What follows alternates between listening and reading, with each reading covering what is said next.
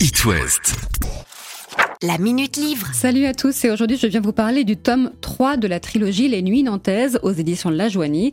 Le tome 3 il s'appelle Le Nantais et c'est toujours signé Carl Pinault.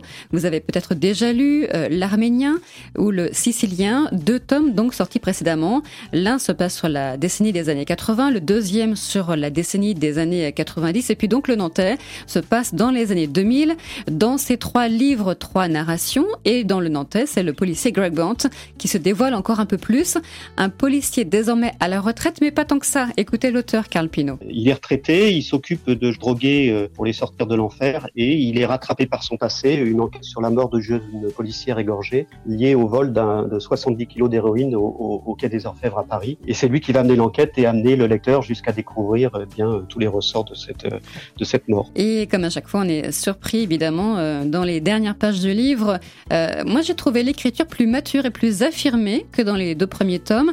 Une intrigue aussi euh, plus relevée, puis l'époque est décrite avec plus d'intensité. Alors peut-être euh, parce qu'elle est plus proche de nous, c'est pour ça.